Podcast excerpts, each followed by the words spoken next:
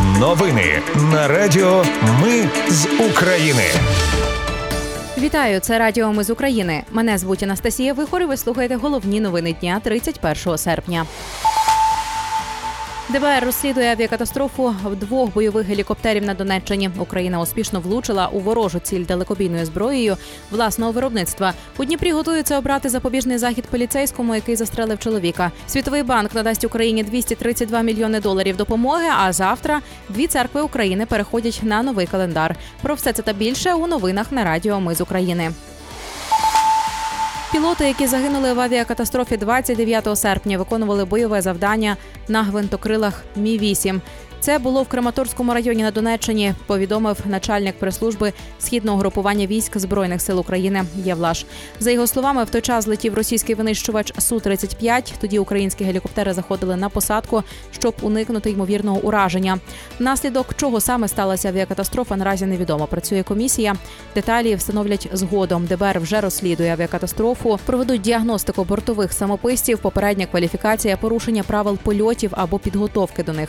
Особливо увагу приділять вивченню технічного стану гелікоптерів та дотриманню правил підготовки. Також розглядатимуть версію диверсії або ж ураження вертольотів армії Росії. Додали у бюро. Володимир Зеленський заявив, що Україна успішно влучила в ворожу ціль далекобійною зброєю власного виробництва. Вона вдарила на відстань понад 700 кілометрів. Жодних деталей президент не повідомив. Водночас він заявив, що Україні потрібно щонайменше 160 винищувачів, щоб завадити Росії домінувати в повітрі. Перші винищувачі з'являться в Україні на початку наступного року. У Дніпрі суд готується обрати запобіжний захід поліцейському, який смертельно поранив чоловіка 29 серпня. Його затримали за підозрою в перевищенні службових повноважень та вмисному вбивстві.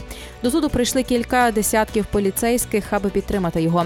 Напередодні обласна поліція відкрила кримінальне провадження за фактом посягання на життя патрульних за що передбачене покарання від 9 до 15 років позбавлення волі або довічне ув'язнення. Тим часом в області відбувається церемонія прощання загиблим чоловіком. В ДБР повідомили, що результатів аналізів про вміст алкоголю в крові чоловіка ще немає. Тим часом затриманий патрульний, який застрелив чоловіка в Дніпрі, заявив у суді, що з отриманою підозрою не погоджується взагалі. За словами поліцейського, він застосував зброю тільки після того, як були застосовані всі можливі засоби для захисту свого життя. Він також не згоден на запобіжний захід тримання під вартою, адже як заявляє, перебуває на лікуванні. По-друге, не вчиняв злочину, в якому його підозрюють. Воєнний злочинець Гіркін, який зараз сидить у СІЗО, каже, що йде в президенти Росії. Він опублікував заяву, в якій називає Путіна занадто добрим. А серед своїх плюсів вказує те, що не пробуде на посаді 20 років через вік і стан здоров'я. Проте Гіркін, власне, може і не дожити до виборів, адже Путін його може відправити услід за Пригожиним. Нагадаю, що Стрілкова, більш відомого як Гіркін, заарештували наприкінці липня цього року через пости з критикою російської влади, в яких слідство побачило заклики до екстремізму. У СІЗО стрілков пробуде щонайменше до кінця вересня. За осудною статтею йому загрожує до п'яти років позбавлення волі. і За законом, в разі обвинувального вироку, стрілков балотуватися на пост президента Росії не може. Британська оборонна компанія BAE System відкрила офіс в Україні. Вона вироблятиме тут гаубиці Л-119 калібру 105 мм. Українським військовим продукція вже знайома. Це артилерія М777 і Л-119, самохідна артилерійська установка М109, бойова машина піхоти, СВ-90 та Бредлі, а також танки Челенджер.